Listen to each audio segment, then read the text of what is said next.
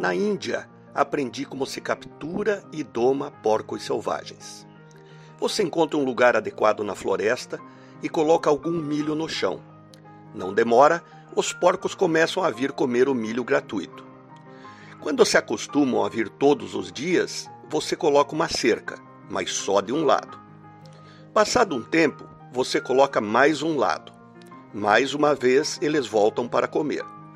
Você continua assim até colocar os quatro lados da cerca com uma porteira aberta. Os porcos, acostumados ao milho fácil e às cercas, não deixam de vir. Você então fecha a porteira e captura o grupo todo. Num segundo, foi-se a liberdade. Eles ficam dando voltas dentro das cercas, mas logo param para comer o milho fácil e gratuito. Esquecem como caçar na floresta e aceitam a servidão.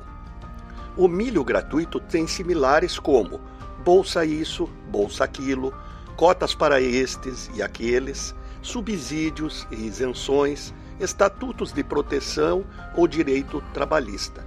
E de migalha em migalha, o homem também perde a liberdade e a capacidade de viver por seus próprios meios e méritos.